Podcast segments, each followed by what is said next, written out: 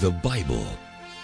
The book that has changed the world by changing lives around the world.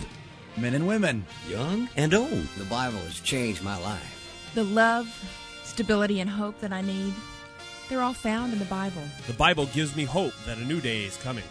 The Bible is helping me see what really matters. The Bible Live is a one of a kind, first time in history radio program, offering you the chance to hear a 15 to 20 minute Bible reading each weeknight. The entire Bible, every year. Hear the scriptures, then call in with your comments and questions. This is the best show in the world. Well, actually, I was speaking against everything you were talking about before, and uh, now I, I stand humbly corrected. I'm a pastor, and our people really need to know the Word more.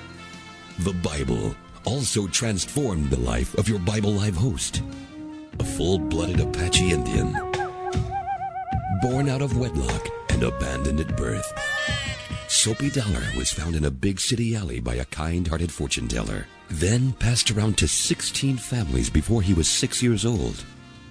Placed in a home for homeless and delinquent boys, Soapy Dollar heard the Bible's life changing message at the age of eight, and the course of his life was changed.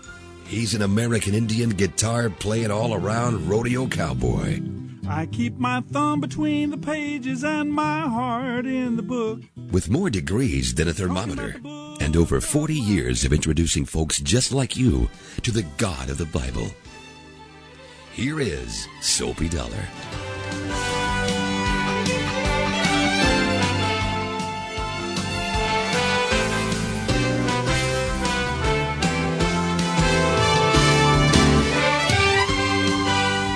And here we are indeed. Thank you for being with us tonight for the Bible Live broadcast as we continue through the Bible.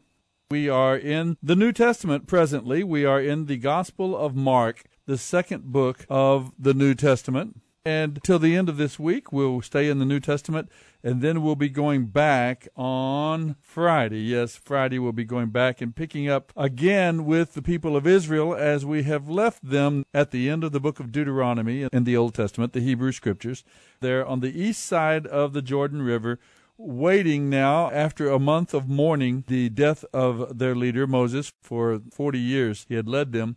And under the leadership now of Joshua, the successor to Moses, they will go into the promised land. But for the moment, let's enjoy the full blown light, the warm light of the gospel, the gospel of Jesus the Messiah. We get a chance now to celebrate what the Old Testament only anticipates, predicts, and describes for us.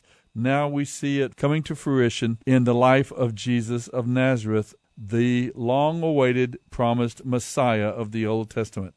We are in the Gospel of Mark, actually, the first of the four Gospels written and completed. I'll tell you more about it, where we are, and what we'll be reading tonight as we get to that. Right now, though, let's go to our Wisdom and Worship segment. We jump forward to the book of the Proverbs tonight, Proverbs 1 on the Bible Live. Proverbs 1, verses 1 through 19. These are the Proverbs of Solomon, David's son, king of Israel. The purpose of these proverbs is to teach people wisdom and discipline and to help them understand wise sayings. Through these proverbs, people will receive instruction in discipline, good conduct, and doing what is right, just, and fair. These proverbs will make the simple minded clever. They will give knowledge and purpose to young people. Let those who are wise listen to these proverbs and become even wiser and let those who understand receive guidance by exploring the depth of meaning in these proverbs, parables, wise sayings, and riddles. Fear of the Lord is the beginning of knowledge. Only fools despise wisdom and discipline. Listen, my child, to what your father teaches you. Don't neglect your mother's teaching. What you learn from them will crown you with grace and clothe you with honor. My child, if sinners entice you, turn your back on them.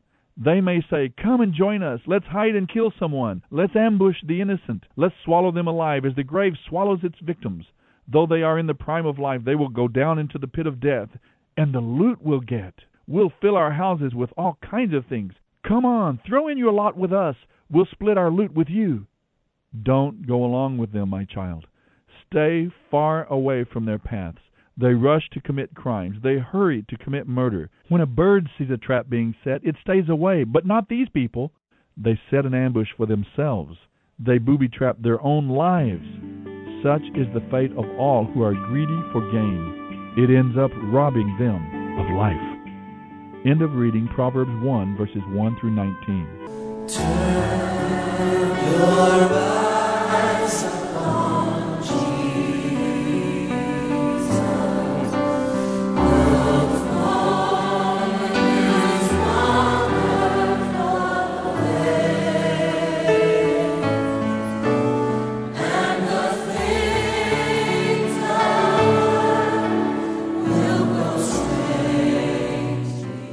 You're listening to the Bible Live with Soapy Dollar.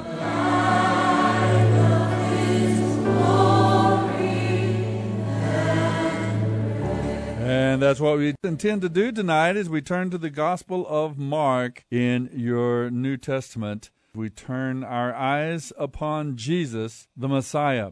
We always have to remember, I think, as we read through these Gospels, or the entire Bible for that matter, the chapter numbers and the verse numbers are there entirely for reference purposes.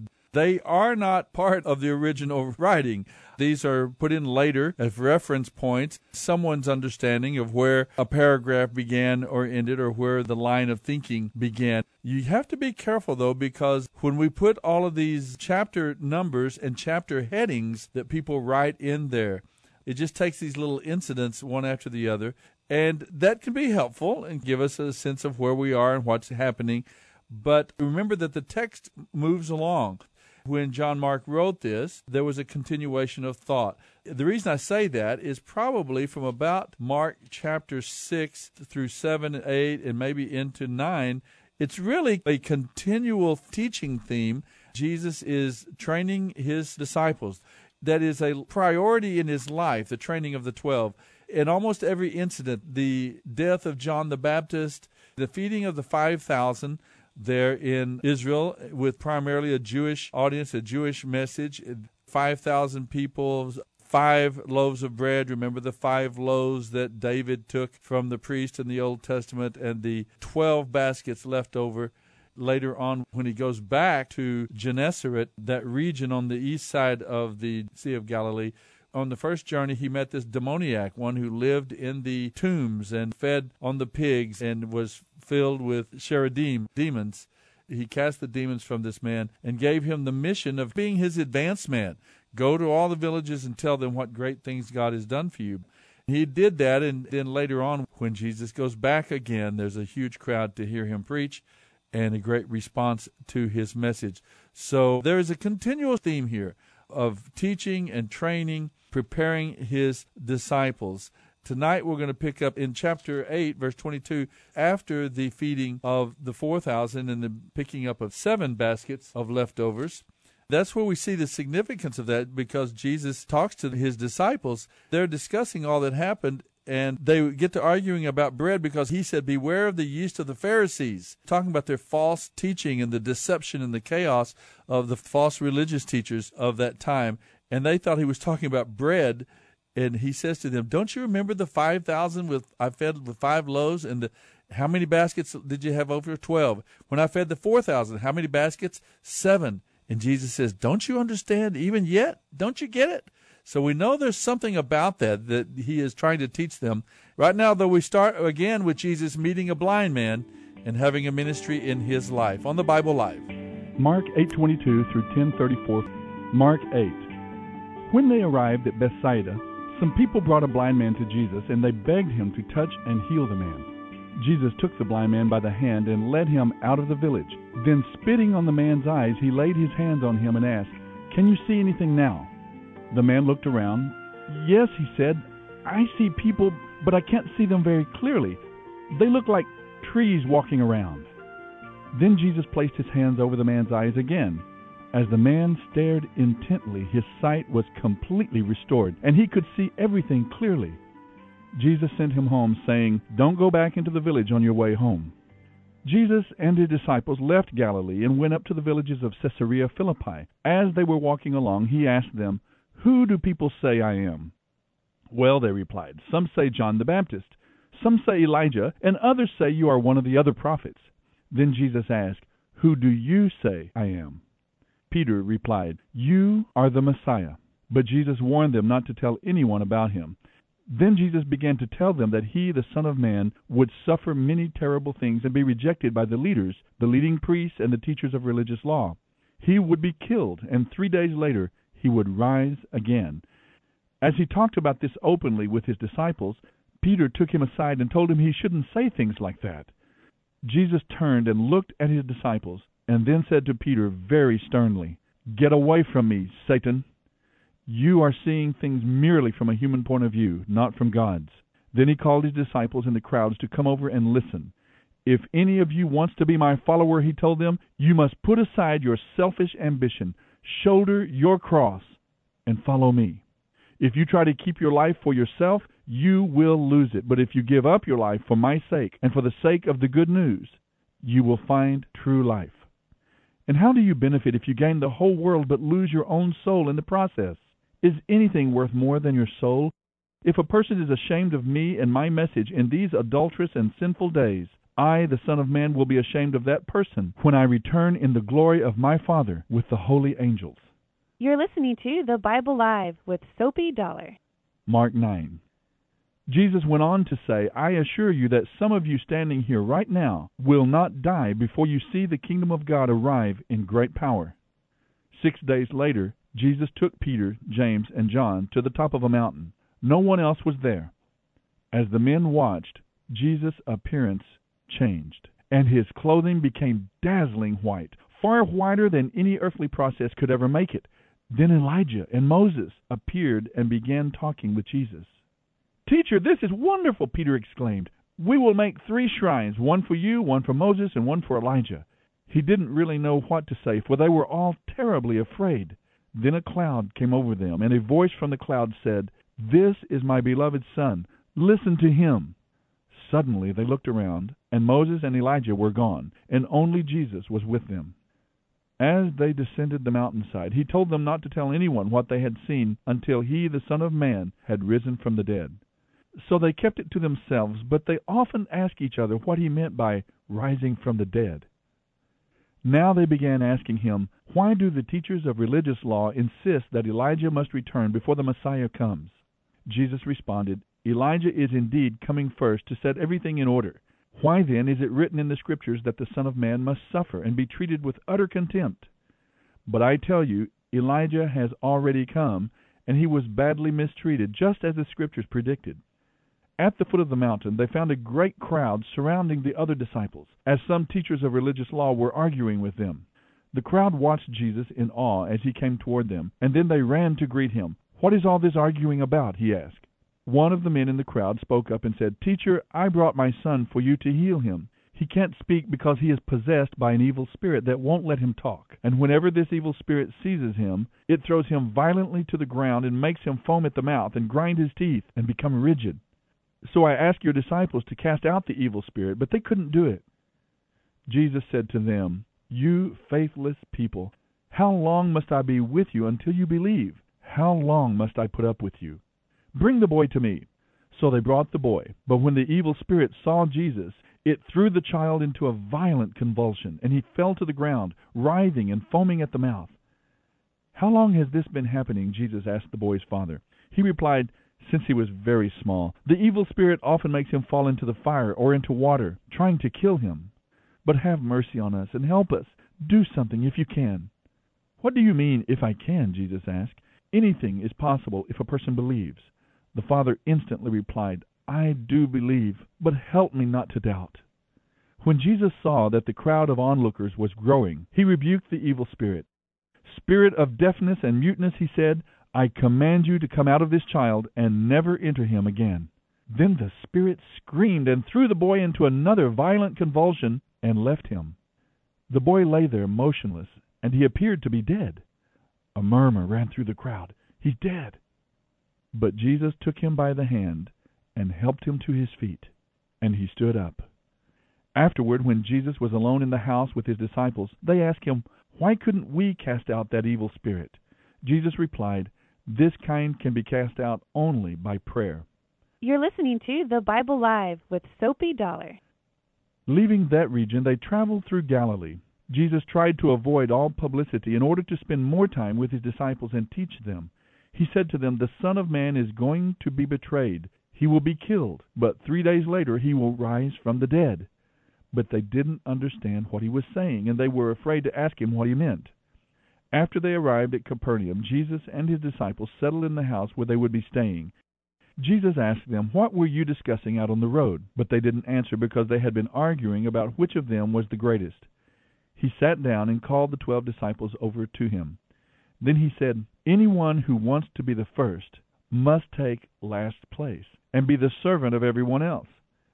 Then he put a child among them. Taking the child in his arms, he said to them, Anyone who welcomes a little child like this on my behalf welcomes me, and anyone who welcomes me welcomes my Father who sent me. John said to Jesus, Teacher, we saw a man using your name to cast out demons, but we told him to stop because he isn't one of our group. Don't stop him, Jesus said. No one who performs miracles in my name will soon be able to speak evil of me. Anyone who is not against us is for us. If anyone gives you even a cup of water because you belong to the Messiah, I assure you that person will be rewarded.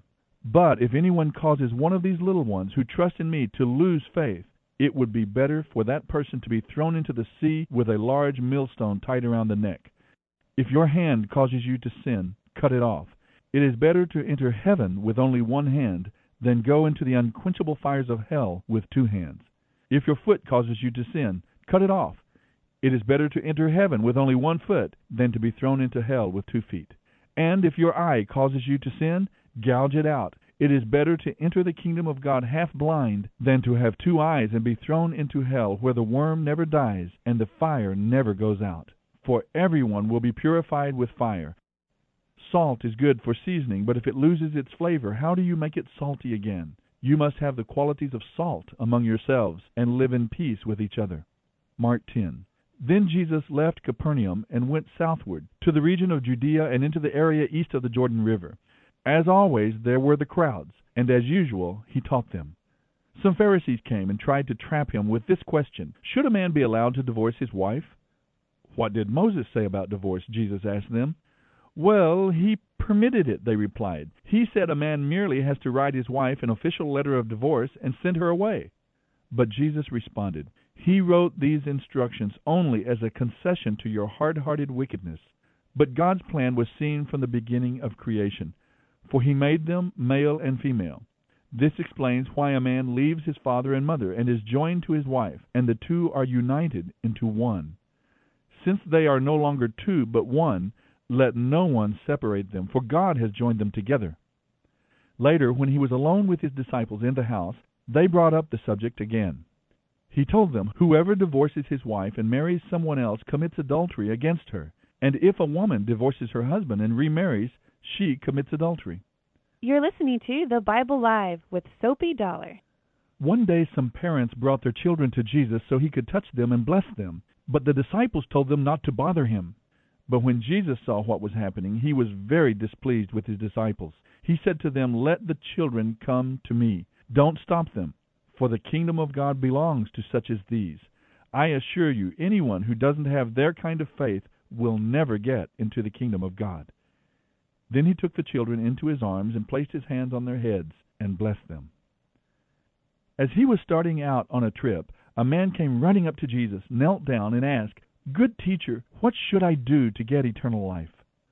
Why do you call me good? Jesus asked. Only God is truly good. But as for your question, you know the commandments do not murder, do not commit adultery, do not steal, do not testify falsely, do not cheat, honor your father and mother.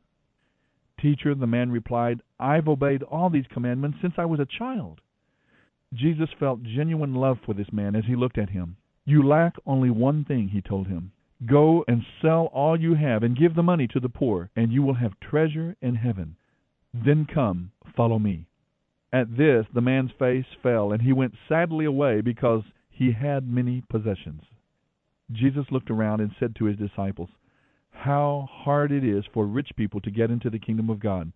This amazed them. But Jesus said again, Dear children, it is very hard to get into the kingdom of God.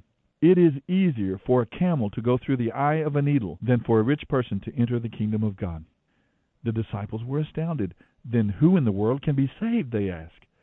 Jesus looked at them intently and said, Humanly speaking, It is impossible, but not with God. Everything is possible with God.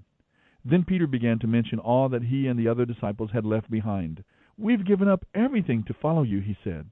And Jesus replied, I assure you that everyone who has given up house or brothers or sisters or mother or father or children or property for my sake and for the good news will receive now in return a hundred times over houses, brothers, sisters, mothers, children, and property with persecutions. And in the world to come they will have eternal life. But many who seem to be important now will be the least important then, and those who are considered least here will be the greatest then. They were now on the way to Jerusalem, and Jesus was walking ahead of them. The disciples were filled with dread, and the people following behind were overwhelmed with fear. Taking the twelve disciples aside, Jesus once more began to describe everything that was about to happen to him in Jerusalem.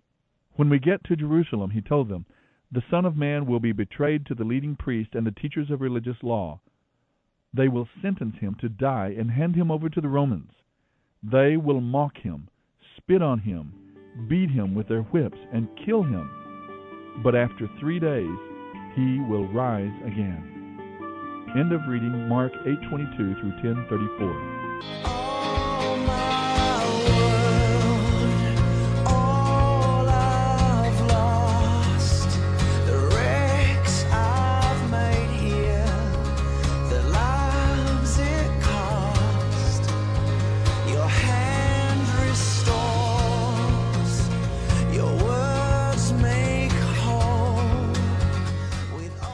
Is the Bible Live with Soapy Dollar. The healing of this blind man is so very interesting. It's unique because he touches this man twice. That never happened before. Everyone he touched and healed, they were healed instantaneously. As was this person. The second time he was touched, he was healed instantaneously. We're not quite sure. It could be that the second touch was the healing touch, that total absolute healing of his eyes to be able to see clearly. The first touching of his eyes may have been even a more of a spiritual comment than a physical comment. He touches the man and says, Can you see anything now? And the man says, I see men like trees walking.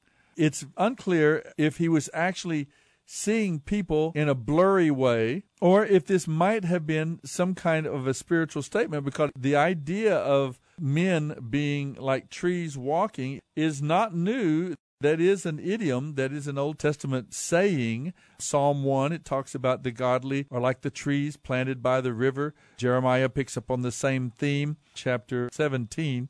The idea is that human beings are like trees in the sense that there is a physical, biological, the upper part, and then there is a spiritual dimension to our lives, the roots of our lives that are unseen. So this could have been, on this man's part, a spiritual statement. I see men now. I understand that we as human beings are spiritual beings. We are like trees walking. Then, as a result of that statement of faith, of having captured a spiritual truth, Jesus places his hands on his eyes and heals his blindness. There are two very good lessons for us. We don't know why this incident of two touches. Maybe it is that some healing is a process, not instantaneous, or maybe it's the faith of the man to understand from Jesus' teaching that men are spiritual beings. Very interesting incident in the ministry of Jesus. From there, the other thing that I wrote down at least was this section where he talks to Peter Who do people say that I am? And in who do you say that I am? The question might also go to you tonight as you listen to the Gospel of Mark here, as you listen to the message of the Bible you explore and investigate, research this man named Jesus of Nazareth. Who do you say that he is? Many people, as you know, believe him to be the Messiah, the Son of God himself. God incarnate who came to live out a perfect life of faith and trust and obedience to the Father, poured out his life in service to others. As we see here in the Gospel of Mark, he gave up his life continually, poured it out for the benefit of others, and on that basis of his perfect life of faith and trust, obedience to the Father, he became the atonement lamb, the lamb of God that takes away the sin of the world. Sinless, without blemish, without spot, just like the atonement lamb had to be, and then he who knew no sin became sin for us. That's when he goes into the lesson that comes out of his life. If anyone wants to be my follower, you must turn from your selfish ways. You must die to yourself, Take up your cross, follow me. In other words, follow the example of Jesus in living our lives now, not for ourselves, but to honor and glorify the Father and in service and ministry to others. Pour out our lives in benefit of others. That's what we're called to do. Well, we see in this passage this prophecy that Jesus makes. Now, this is a very short term prophecy. Some of you standing here right now will not die before you see the kingdom of God arrive in great power. In other words, you're going to see the Messiah in his glorified state. Six days later, he takes Peter, James, and John, and they see him in his glory. Not just God incarnate, but for the moment, the blinders taken off, seeing him in all of his glory, along with Elijah and Moses. John never forgot that vision. We see something of that in his vision of Messiah in the book of the Revelation. I wonder what part of the phrase, I will rise from the dead, they did not understand. They had a hard time with that concept. I guess we should have a harder time, except for we're living after the resurrection. Bible Live with Soapy Dollar. Soapy reads from the New Living Translation by Tyndale House Publishers. The Bible Live is dedicated to helping promote spiritual revival across America, and your financial support is needed. Please mail your tax deductible gift to the Bible Live Post Office Box 18888. That's the Bible Live, P.O. Box 18888, San Antonio, Texas 78218. You may also make credit card donations at the ministry website, thebiblelive.com.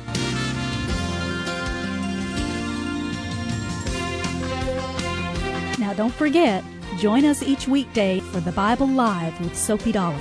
Start today, and in one year's time, we will read and respond together to the entire Bible. Let the most important word you hear each day be God's Word.